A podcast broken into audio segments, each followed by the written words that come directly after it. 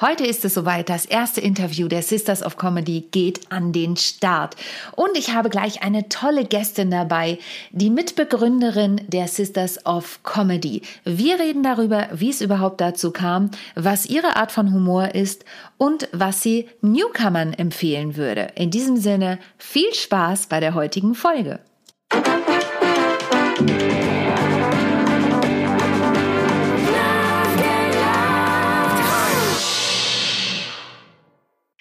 Herzlich willkommen zur ersten Folge der Sisters of Comedy, zum ersten Interview, das ich heute führen darf. Und ich habe mir gleich eine prominente Gästin eingeladen, nämlich eine der Gründungsmitglieder der Sisters of Comedy. Bei mir ist die wunderbare Dagmar Schönleber und sie selbst ist schon seit 2002 selbstständige Musikkabarettistin, mal mit Musik, mal ohne Musik, ist Autorin und hat bisher fünf Soloprogramme geschrieben und natürlich auch gespielt und spielt sie auch immer noch. Sie ist äh, Autorin zweier Kurzgeschichtenbände, hat einen Roman äh, geschrieben und 2021 erschien auch ihre erste reine Musik. CD mit einem neuen Musikprojekt Dagmar und der Organismus. Darüber bin ich gespannt, einiges zu hören. Dann schreibt sie schon wieder an einem neuen Soloprogramm, das im Herbst 2022 ähm, Premiere haben wird. Die Fels in der Brandung. Und übrigens haben die Sisters of Comedy, dazu werden wir nachher auch noch mal was sagen, ein Preis gewonnen. Da gehen wir nachher noch mal drauf ein, einen Fundraising-Preis. Und da war sie natürlich auch maßgeblich daran beteiligt, dass die Sisters überhaupt diesen Preis gewinnen konnten. Was mir total neu war, ist, dass sie außerdem Anti-Gewalt-Trainerin und Referentin für Konfliktmanagement ist und besonders im karitativen Bereich Seminare für Kommunikation und Kooperation gibt. Sie hat sogar einen Wikipedia-Eintrag, das hat mich wirklich neidisch gemacht und gehört zu den ganz Großen der Branche. Und eins ihrer Motti ist, beziehungsweise auch ihrer Konflikttrainings ist, Du bist da, wo andere noch hinwollen. Und genau so gilt das auch für meine liebe Gästin. Einen virtuellen und äh, hörerischen Applaus für die wunderbare Dagmar Schönleber. Woohoo! Yay! Das hört sich toll an, wenn man das so hört. du, es wird hinterher ausgestrahlt. du bist total fleißig. Liebe Dagmar, ich freue mich, ich sage in letzter Zeit immer, ich freue mich wie ein Schnitzel, dass du da bist. Ähm, und dass wir heute gemeinsam hier das erste Interview für die Sisters of Comedy gestalten. Ja, Liebe ich freue mich auch sehr. Ich finde es super, dass es jetzt einen Sisters-Podcast gibt. Ist toll, dass du das ja. machst. Ja, ich finde das total wichtig und mir ist es da ein Anliegen, so wie euch. Und da komme ich jetzt gleich, ich steige gleich mal in die Vollen rein. Absolut. Wie seid ihr dazu gekommen, dass ihr seid ja Camilla De Feo, Patricia Moresco und du, Dagmar Schönleber, wie seid ihr auf die verrückte Idee gekommen, die Sisters of Comedy zu gründen? Ja, das war 2018. Wir hatten die MeToo-Debatte und äh, im Zuge dessen gab es äh, auf Facebook ja bereits eine äh, geschlossene Gruppe von Künstlerinnen. Mhm. Ähm, und äh, da wurde sich über alles Mögliche ausgetauscht. Ähm, wie geht's euch unterwegs auf Tour und äh, welche Locations könnt ihr empfehlen und so weiter und so fort. Also ähm, Dinge, über die man sich halt äh, fachlich unterhält. Mhm. Und irgendwann kam ein Thread auf über, ähm, habt ihr auch schon mal Erfahrungen gehabt mit äh, sexuellen Übergriffen äh, mhm. am Arbeitsplatz quasi? Mhm. Und da gab es so viel Resonanz. Also begonnen von äh, dummen Bemerkungen und du ziehst dir aber noch was Schönes an oder äh, bis hin zu, du kommst aber nachher doch noch mit aufs Zimmer oder äh, mhm. Äh, oder eben tatsächlich auch wirklich tätliche Übergriffe. Das waren jetzt nicht so viele Meldungen, aber ähm, also wir waren total geschockt äh, und haben mir gedacht, wow, okay, da müssen wir, wir sollten irgendwas tun. Und dann mhm. äh, kam ich weiß jetzt gar nicht mehr ganz genau, ob Ariane Müller von äh, Suchtpotenzial, ob die sagte, oh, da müssen wir irgendwas machen. Mhm. Ähm, oder ob die tatsächlich auch die Idee hatte, wir müssen Shows machen.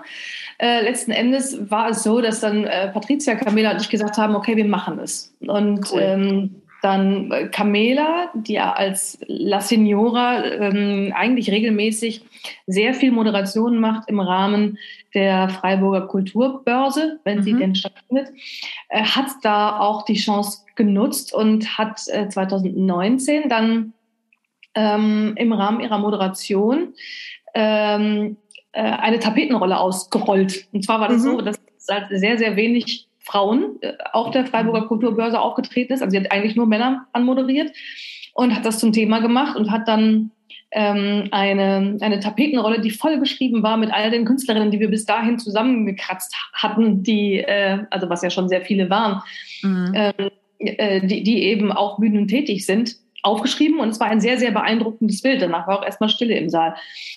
Ähm, ja, da kriege ich äh, direkt äh, eine Gänsehaut, muss ich sagen. Ne? Also das ist äh, so eine tolle Aktion, kriege ich direkt eine ja, Gänsehaut. Super. Ja. Das ist super. Mhm. Ich glaube, Rena Schwarz hat äh, da auch noch mit Namen aufgeschrieben. Ähm, jedenfalls, ähm, ja, also entstand dann eben die Idee, wir, wir, machen das und dann haben wir das 2018 das erste Mal gemacht. Äh, und die Resonanz war sehr gut, also vor allen Dingen eben auch intern. Also die ganzen Kolleginnen, die sich gefreut haben, dass es da eine Vernetzung gibt, die die Idee super fanden. Und wir fanden das eben toll, dass man tatsächlich mindestens drei Fliegen mit einer Klappe schlagen kann. Also zu zeigen, dass äh, es eben nicht so wenig lustige Frauen gibt. Ähm, und äh, ja, ein Zeichen zu setzen gegen Sexismus und gegen Gewalt gegen Frauen und für Gleichberechtigung. Und das ist ja noch ein weiterer Aspekt, nämlich nicht nur in Anführungsstrichen, dass ich habe noch mal die Zahlen nachgeguckt. Alleine im ersten Jahr, wo ihr ja relativ, also ich weiß nicht mehr genau, wann mich die Frage ereilte, ob ich Lust habe mitzumachen. Ähm, und da weiß ich noch, ich habe eine Mail gekriegt von der Turit Müller hier aus Hamburg mhm. und die schrieb, Sonja, da gibt's was Lustiges, hast du Lust mitzumachen? Und ich, klar, ich mache alles mit, ja, so ungefähr.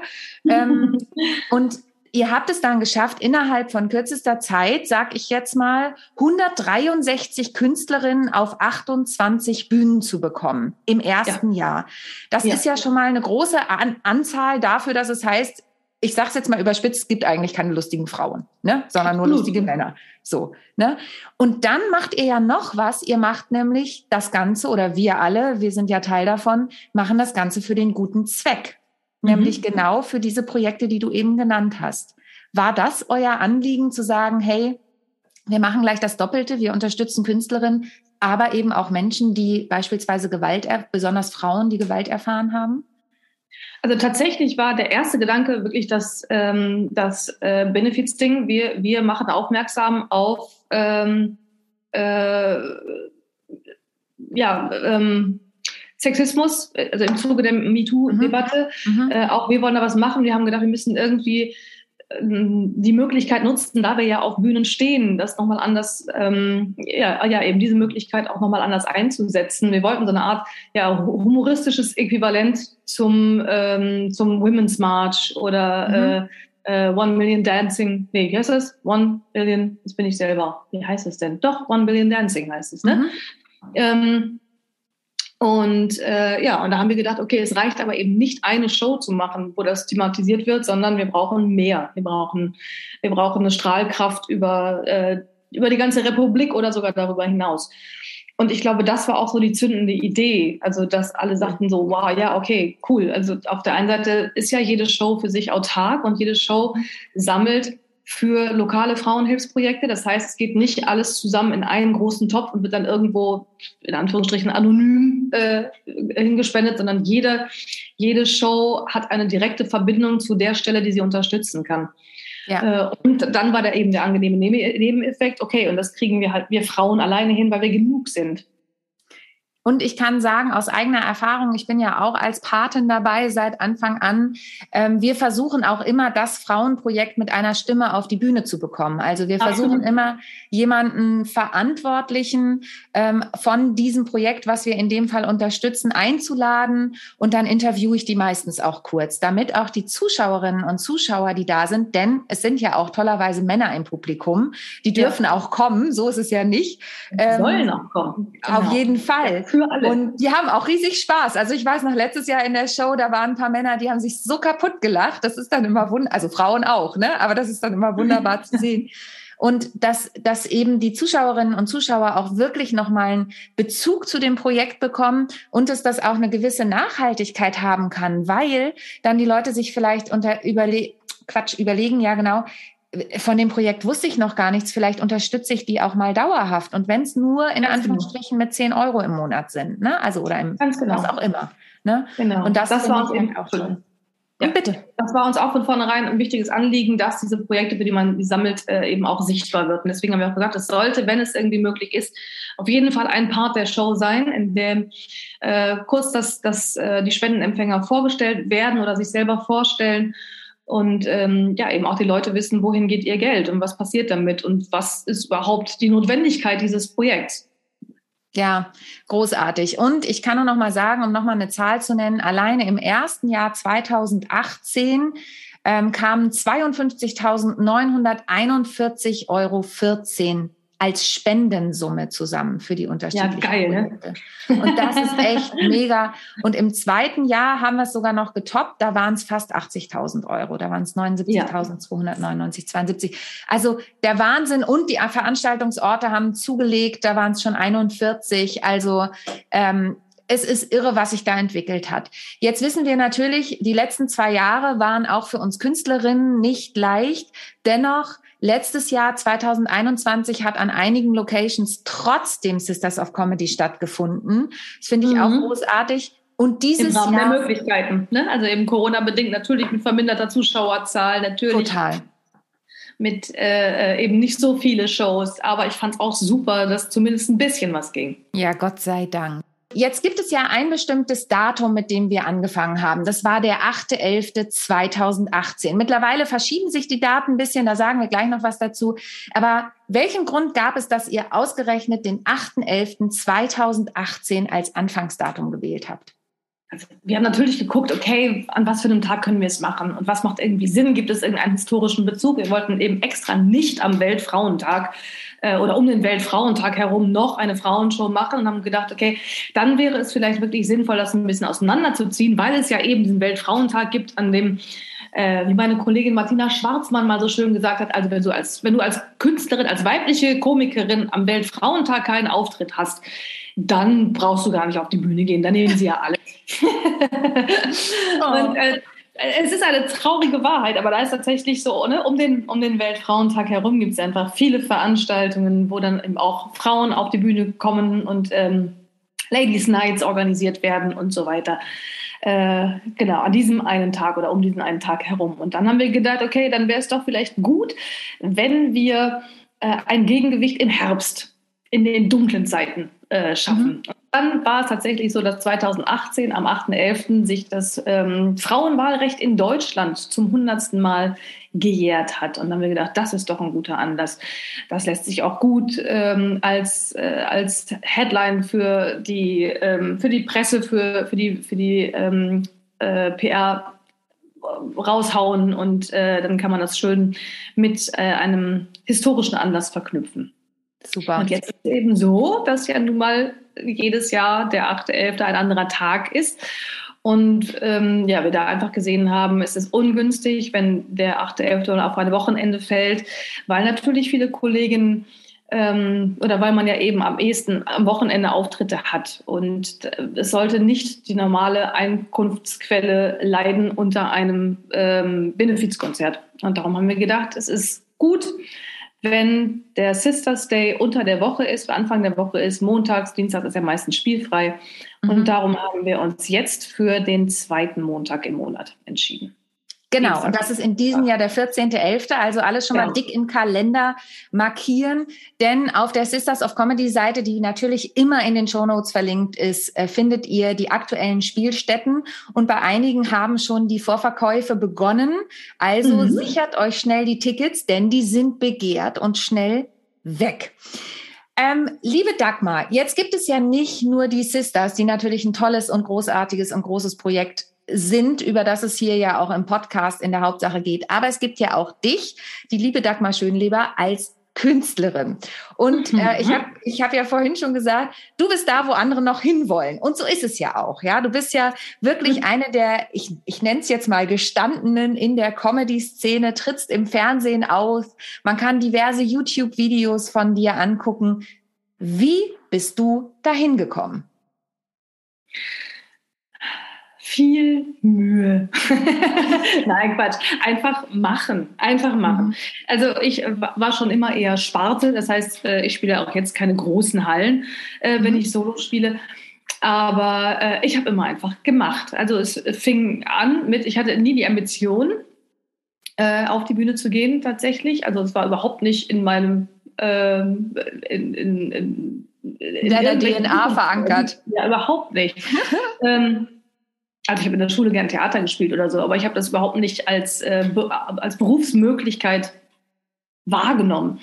Und ähm, ja, dann habe ich studiert, dann habe ich fertig studiert und dann ähm, habe ich äh, gearbeitet. Ich habe Sozialarbeit studiert und habe dann mein Anerkennungsjahr gemacht und habe dann ein bisschen weiter gejobbt und dann haben die mir in der Stelle, wo ich gearbeitet habe, eine stellvertretende Leitungsposition angeboten. Und habe ich gedacht, wenn ich das mache, dann bleibe ich für immer da und dann versacke ich da. Und es hat mich so erschrocken, dass ich gedacht habe, ich muss noch mal raus.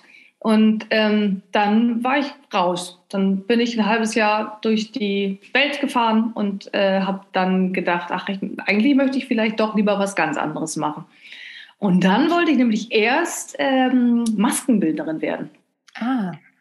Und ähm, zu dem Zweck musste man ähm, Früher musste man dafür eine Friseurausbildung machen und so und das muss man jetzt aber alles nicht mehr, sondern man kann das auch quasi verknappen und äh, schulisch machen. Dafür muss man aber viel Geld bezahlen. Und es gibt in Köln so eine Schule, da hatte ich mich dann angemeldet für den Grundkurs quasi, hatte ein halbes Jahr Wartezeit und musste Geld verdienen. Und dann habe ich gejobbt und habe äh, in einer Kneipe gearbeitet und habe unter anderem Straßen abgesperrt für Filmteams, was ja in Köln ähm, ein Job ist, der sehr häufig gebraucht wird.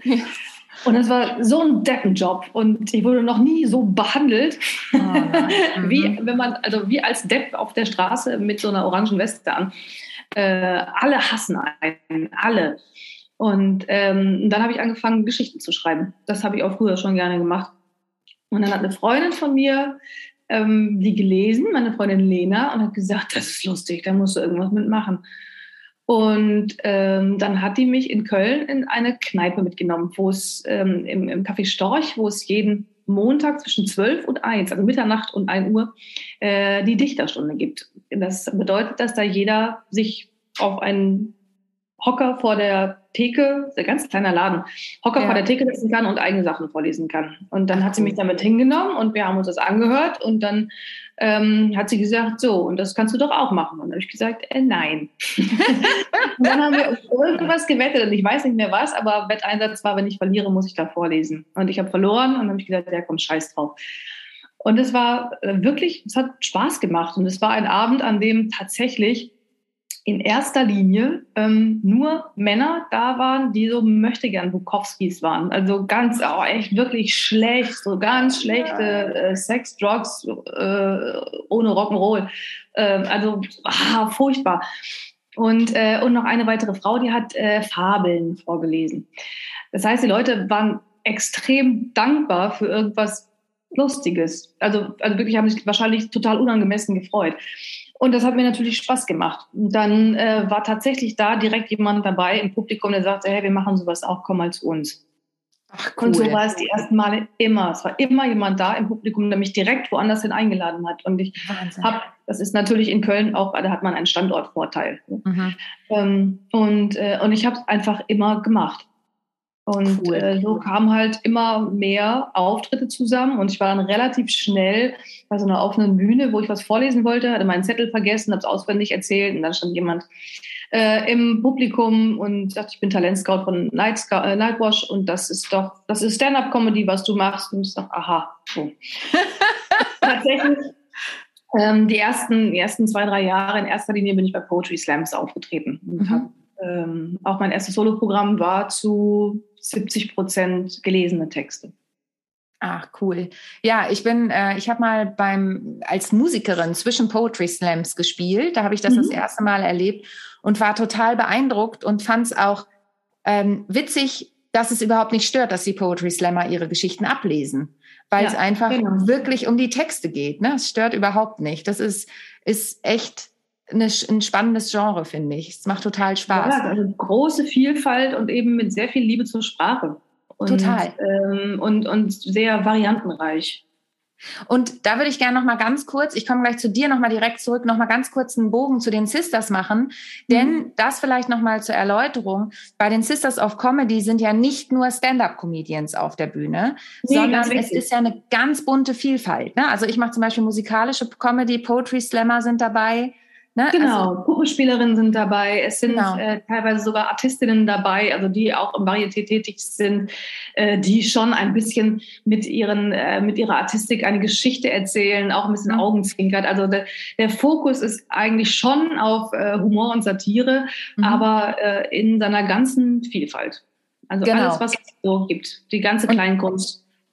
Also, genau, und das ist nochmal ganz wichtig, dass das, ne, es ist ein buntes Feld, was wir da auch wirklich abdecken. Und genau. das finde ich, finde ich auch super, weil so ein Abend wirklich von der Vielfalt auch lebt. Nicht nur der unterschiedlichen Frauen, sondern auch teilweise eben der unterschiedlichen Genres, die da bedient werden. Jetzt Ach, haben wir, hast du eben schon gesagt. Wenn ich noch kurz ja, ergänzen darf, äh, dass äh, das Ebertbad Bad Oberhausen äh, mhm. hatte sogar letztes Jahr noch eine, eine, eine Special Edition, hatte eine Singer-Songwriter Edition. Ach, cool. Also wo tatsächlich nur Singer-Songwriterinnen auf der Bühne standen. Das war auch ganz großartig. Ja, da fällt mir sofort Miss Ellie ein, ja, die kleine ja. Singer-Songwriterin mit Herz, die war bei mir im ersten Jahr im Line-Up. Das ist eben auch sowas. Die schreiben so fantastische Texte mit ihren Songs. Genau. Das ist echt. Also guckt euch das an, selbst wenn ihr nicht ähm, es schafft, zu einer der Shows zu gehen ich würde euch wirklich empfehlen, den Zuhörerinnen und Zuhörern, schaut euch auf der Seite mal um. Da sind großartige Künstlerinnen, die alle auch mit anderen Terminen außerhalb der Sisters unterwegs sind. Ihr entdeckt da einfach die Vielfalt der Comedy-Szene und könnt dann immer gucken, wann sind die in meiner Stadt. Unterstützt nicht nur die Künstlerinnen, sondern feiert sie auch. Das sind großartige Leute. Das ist eine ähm, sehr gute, eine sehr, sehr gute Ansprache. Ja, sehr gut. Ich werde das auch noch mal äh, des Öfteren wiederholen, glaube ich, weil ich glaube, das kann man nicht oft genug sagen. Ähm, jetzt haben wir eben schon das Thema Geschichten gehabt. Du hast gesagt, du hast ähm, immer schon gern Geschichten geschrieben und darauf basiert ja im Prinzip auch alles, ne? Auch Alltagsgeschichten. Ich habe gerade von dir noch so ein YouTube-Video gesehen, da habe ich mich wirklich kaputt gelacht. Und zwar hast du da eine Alltagsgeschichte erzählt bei einer Fernsehsendung, Sendung, die hieß Die Hose. Ja. und ich musste so lachen. Sind das Geschichten? Und du hast gesagt, das ging um deine Nachbarn, ja, die, mhm. ne, ein älteres Ehepaar. Sind das so Geschichten? Erzählst du auch Geschichten von dir oder erzählst du eher Geschichten über andere? Oder ist es eine Mischung, die du machst? Es ist eine Mischung, die ich mache. Also ähm, es, es geht natürlich immer um mein Universum, weil ein anderes habe ich nicht. Und äh, das Universum äh, dehnt sich aber auch aus. Ja? Es ist äh, Physik quasi. Ähm, nein, also es ist natürlich gesellschaftspolitische Betrachtung, ähm, aber eben aus meiner Perspektive. Und ähm, ich versuche den Bogen zu schlagen zwischen dem, was uns ja alle irgendwie beschäftigt, äh, und was aber eben auch in der Welt passiert. Und mein Fokus liegt immer darauf, und was können wir tun? Also was, was, ähm, ähm, was, was berührt uns wie, wie gehen wir damit um und äh, warum versuchen wir es nicht mal anders? Super. Du hast ein Programm, das heißt Respekt, habe ich gesehen. Genau. Mhm. Ähm, geht es da auch darum, dass du, das knüpft ja vielleicht auch wieder so ein bisschen an die Thematik der Sisters an, dass du mehr Respekt für dich oder generell für die ganze Welt möchte, was ja im Moment aktueller denn je ist? Ich stelle das, ähm, ich stelle den, den Umgang mit diesem Wort in, in Frage, weil ah. tatsächlich ist es ja so, dass eigentlich jeder, jeder von uns ähm, möchte respektvoll behandelt werden. Und wenn man so rumfragt, äh, sagt das eben auch jeder. Und es versteht auch so ziemlich jeder dasselbe unter dem Begriff respektvoller Umgang. Also jeder hat sich darüber einig, wie er gerne behandelt werden möchte. Das heißt also Erwartung und Wunsch und äh, Definition stimmen überein und die Frage ist, warum klappt es nicht? Und das ist das, was ich an diesem Abend versuche zu ergründen. Und ähm, äh, eine Kernaussage ist äh, oder eine äh, Recherche, ein Rechercheergebnis von mir Sehr schön, ist, ja. Äh, dass äh, es natürlich tatsächlich in erster Linie an den anderen liegt, also an den anderen Leuten. Weil man selber ist ja von Haus aus sehr respektvoll, es sei denn, äh, irgendwas läuft halt nicht so gut. Ich fand vorhin die Geschichte, die du erzählt hast von dir als ähm, Mensch in orangener Weste, sage ich jetzt mal, für die Absperrung mhm. des Films ähm, schon sehr berührend, weil mich das persönlich auch einfach sehr berührt. Ja, wir haben, ich erzähle immer, wir haben hier einen DHL-Mann. Ich bin ja in einem Bürogebäude hier in Hamburg mhm. und der ist so cool, ja. Also gestern gerade erst hat er mir hinterhergerufen. Ich bin von irgendwo gekommen Richtung Büro und hatte Frau Gründemann, ich habe ein Paket am Empfang abgelegt für Sie. Ich weiß, war für Sie zu Hause adressiert. Ich wohne halt hier um die Ecke, aber ich ja. habe es da hingelegt. Und ich glaube, das macht er auch nicht mit jedem, aber mir ist es halt so wichtig, mir ist es total egal, ob das der DHL-Mann ist, ob das die Putzfrau ist, die hier ist, oder ob das ja. unser Empfangsmensch ist, oder ob das ein CEO von einem Unternehmen ist. Ich finde, jeder Mensch hat Respekt verdient. Absolut. Und so wie ich in den Wald rufe, so schallt es halt heraus. Ne? Und das wünsche ich mir, genau. dass die Menschen noch mehr akzeptieren und verstehen. Genau. Und bei mir war es äh, so, dass tatsächlich, also ich mich eigentlich, äh, anknüpfen an meine Aussage vorhin, äh, eigentlich für einen äh, eher optimistischen Menschen halte und für einen äh, äh, menschenfreundlich gesinnten Menschen. Und tatsächlich ist es mir aber auch so gegangen, dass, also kurz, es war vor der Pandemie schon, aber dass ich, ähm, dass ich, ich saß in der Bahn und die Bahn war relativ voll und ähm, äh, es kam, äh, die Bahn hielt und es kam eine, eine schwangere Frau rein. Und ähm, mir gegenüber saß so ein, ja, so ein Typ, also Cappy, äh, er sah jetzt nicht, also er sah jetzt eben nicht wie so der typische äh, äh, Jute-Bio-Beutel Konsument aus. Ja? Mhm. Also Cappy, mhm. äh, ein bisschen Hip-Hop-Style-mäßig, aber halt, äh, also ich glaube, er war nicht frisch geduscht. So. Und ähm, dann kam eben diese, kam diese Frau rein und ähm, äh, und ich, ich stand schon, ich hatte keinen Platz. Und da kam diese schwangere Frau rein und äh, er stand auf. Mhm.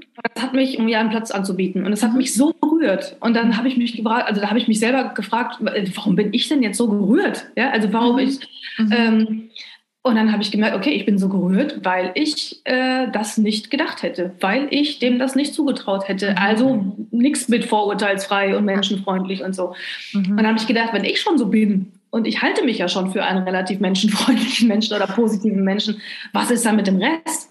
Mhm. Und äh, da habe ich gedacht, okay, da muss man wirklich mal genauer hingucken und dem ein bisschen auf die, auf die Spur gehen. Und ich glaube, dass einfach ganz viele Menschen sich nicht darüber bewusst sind. Also erstens, wie gut es uns geht und zweitens, ähm, dass, dass man auch selber ein bisschen was in der Hand hat. Ja? Also dass man mhm. selber ein bisschen was dafür ja. tun kann, mit einem, mit einem äh, offeneren Mindset durch die Gegend zu gehen und äh, ja, sich mal wieder bewusst machen, wie, wie reagiere ich eigentlich auf Dinge und ähm, was denke ich eigentlich über andere, wie abwertend bin ich und so. Ja, ja, da super. Finde ich ein super Appell. Und ähm, liegt mir persönlich auch total am Herzen, einfach mal mit einem Lächeln durch die Welt zu gehen. Ich werde auch, wenn meiner Tochter gegenüber was passiert, zur Löwenmutter. Ne? Ich bin eigentlich echt ein freundlicher Mensch, aber wenn mhm. ihr jemand dumm kommt, uh, da wird's mhm. auch, äh, da muss ich dann auch aufpassen, dass ich meine Menschenfreundlichkeit behalte. ähm, jetzt bist du ja ein Kölner Mädchen. Ja, du bist ja in Köln. Nicht gebürtig, aber schon Nicht gebürtig. Was bist nee, du denn gebürtig? Ich äh, komme gebürtig aus Ostwestfalen, was so ziemlich das Gegenteil ist von, äh, vom oh, Rheinland. Okay. Genau, Ostwestfalen-Lippe. Aber ich bin jetzt schon seit, äh, puh, seit äh, 97 bin ich in Köln. Ja, okay, dann bist du schon eingekölnt. Wahrscheinlich jetzt schon aus Köln. Du bist schon, einge du bist schon eingekölnt. ähm, das heißt, du bist auch bei der Kölner Sisters Show dabei, richtig? Genau, ich äh, hoste die Kölner Sisters Show auch von Beginn an und mhm. äh, auch in diesem Jahr. Super. Du bist aber auch noch anderweitig in Köln unterwegs, nämlich einmal monatlich kann man dich erleben auf der Kölner Lesebühne Rock and Read. Was hat's denn damit auf sich? Genau, äh, da, das ist äh, auch ein sehr komfortables, eine sehr komfortable Einrichtung, denn ähm, wir wissen ja alle, wenn wir schreiben und äh, Texte ausprobieren, dann muss man, also man muss ja eben ausprobieren, ne? und dafür mhm. muss man irgendwie auf, auf eine Bühne gehen oder so. Und da haben wir schon sehr, sehr früh gedacht, ach, wir machen einfach unsere eigene Bühne, in der wir Sachen ausprobieren können. Und tatsächlich, da wir ja alle vom Lesen kommen, ich sage wir, weil wir ähm, das Stammensemble, wir sind zu viert, Katinka Buddenkotte, Marina Barth, Christian Bartel und ich, ähm, wir äh, ja, haben eben seit mittlerweile auch über 15 Jahren Cool. Noch 15 Jahre. Ähm, haben wir unsere Lesebühne Rock and Read im Kölner Klüngelpütz-Theater und ähm, treten da monatlich auf mit immer neuen Geschichten. Und das ist sehr gut, weil wir uns so mit am Schreiben halten. Ne? Ja, Wahnsinn, und ja. Da eben sehr gut ausprobieren können. Und es ist sehr schön, weil ähm, Lesebühnen einen etwas, äh, einen, einen etwas geringeren Eintritt haben. Und das heißt, wir haben ein sehr breites Publikum. Also Menschen, die auch sonst vielleicht nicht unbedingt ins Theater gehen würden. Mhm. Äh, das heißt, wir haben ähm, ja, von 17 bis 70, sage ich mal, ist alles da. Und das ist super. Ja, cool. Ähm, also auch die Termine findet man auf deiner Homepage, ne? Genau, es ist eigentlich immer der, immer der erste Freitag im Monat. Ah, super. Also alle merken, alle hingehen und ähm, weitererzählen. Wir kommen jetzt langsam zum Ende dieses ersten Podcasts, liebe Dagmar. Aber du bist ja nun eine der erfahrenen und gestandenen Comedians. Wenn wir jetzt äh, Zuhörerinnen und Zuhörer haben, die vielleicht schon ein bisschen auftreten, aber sich nicht so richtig trauen, aber sagen, oh, ich möchte auch mal dahin. Was empfiehlst du Newcomerinnen und Newcomern, wenn sie sagen, hey, ich möchte auch mehr Comedy machen? Du hast ja vorhin schon gesagt, du hast einfach gemacht, aber gibt's da eben irgendwelche Empfehlungen, wo du sagst, Leute, das probiert aus und dann werdet ihr Stück für Stück auch besser? Also ich glaube, mittlerweile kann man ja einfach, äh, hat man sehr, sehr viel besseren Zugriff auf ähm, ich sag mal, Vorbilder sozusagen. Ja, das war ja vor 20 Jahren, da gab es einfach noch gar nicht so viel und äh, ich war nie so connected mit äh, amerikanischen Stand-Upperinnen oder äh, englischen Stand-Upperinnen oder von wo auch immer, also dass ich ähm, das Material nicht äh, sehen konnte.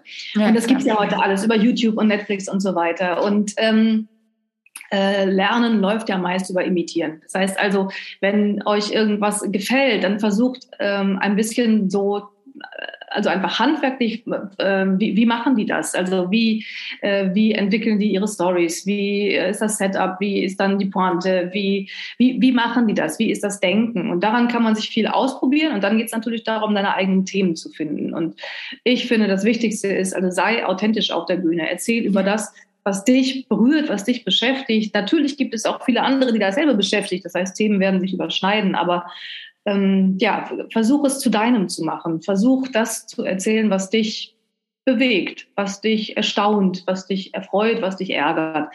Und dann äh, probieren und keine Scheu haben vor, äh, vor Austausch. Also sich, ähm, damit meine ich nicht Nummern austauschen, sondern einfach ähm, ja, Fragen, frag Kolleginnen, frag, äh, frag Leute, wie, wie, ähm, wie, wie macht ihr das, findet ihr das lustig und so weiter und so fort, wie kann ich es besser machen.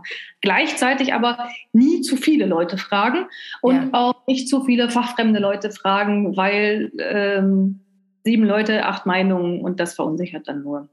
Ja, und zu Shows gehen. Ne? Also du hast ja eben schon online gesagt, äh, ne? Netflix und so, und wirklich auch sich die Kolleginnen live anzugucken, um zu gucken, genau. wie funktionieren die Gags denn. Ne? Also wie ist genau, das? wie arbeiten die mit dem Publikum? Äh, genau. Arbeiten sie mit dem Publikum? Was ist wichtig? Was, äh, was irritiert einen? Ähm, was findet man gut und so? Und das kann man sich ruhig abgucken. Und dann gibt es ja viele offene Bühnen, wo man einfach mal gucken muss, darf ich da mal auftreten? Weil ich finde, das ist immer genau. das Wichtige, auch sich dann auszuprobieren. Ne? Also wie du es eben auch schon gesagt hast, aber auch sich dann trauen, einfach machen, wie du es vorhin so schön eingangs gesagt hast und loslegen, weil sonst können wir nicht in das Licht treten und, und zeigen, was wir Witziges der Welt zu bieten haben oder an Genau, und keine, keine Angst vom Scheitern. Also es wird ja. immer, immer Abende geben, die halt nicht gut sind. Äh, ja. Und äh, dann, es wird auch immer Abende geben, an denen man selber wirklich nicht gut ist, aber sich nicht davon verunsichern lassen, nicht davon ins Boxhorn jagen lassen. Immer, immer mindestens noch zwei, drei, sieben Chancen hinterher. Ja, genau. Und es wird auch mhm. Abende geben, wo nur sieben Leute im Publikum sitzen und dann gibt es auch Abende, wo wesentlich mehr Leute im Publikum sitzen. Richtig. Sieben Leute und ein Hund. Leute und ein Hund. Ah, da könnten wir uns jetzt noch über tausend Geschichten austauschen, liebe Dagmar, glaube ich. Ich danke dir von Herzen, dass du meine erste Interviewgästin warst in dem Sisters of Comedy Podcast. Ich freue mich auf alles, was noch kommt. Und ich habe so einen Verdacht, dass wir uns vielleicht nochmal nach der diesjährigen Sisters of Comedy Show, die ja am 14.11. deutschlandweit stattfindet, sprechen werden, weil mich natürlich interessiert, wie du es dann empfunden hast, wie es in diesem Jahr gelaufen ist. Gibt es noch irgendwas, irgendwas, was du unseren Hörerinnen und Hörern zum Schluss mitteilen möchtest? Äh, Sisters all year long. Ja! Äh, guckt, guckt, uns, guckt uns an, kommt vorbei, habt Spaß. Bringt die Männer mit. Absolut. Und in diesem Sinne, lieben Dank, liebe Dagmar, lieben Dank, dass ihr zugehört habt. Wenn euch die Podcast-Folge gefallen hat, dann gebt uns natürlich ein Like auf den einschlägigen Podcast-Plattformen. Teilt es wie wild in den sozialen Medien, denn nur so können wir viele Menschen erreichen und viele für die Sisters of Comedy und vor allen Dingen überhaupt die weiblichen Comedians begeistern. Und schaltet wieder ein, wenn es in zwei Wochen heißt Sisters of Comedy, der Podcast mit natürlich immer wieder spannenden Gästen. Bis zum nächsten Mal. Tschüss, Dagmar. Danke dir, Sonja. Tschüss, hat Spaß gemacht.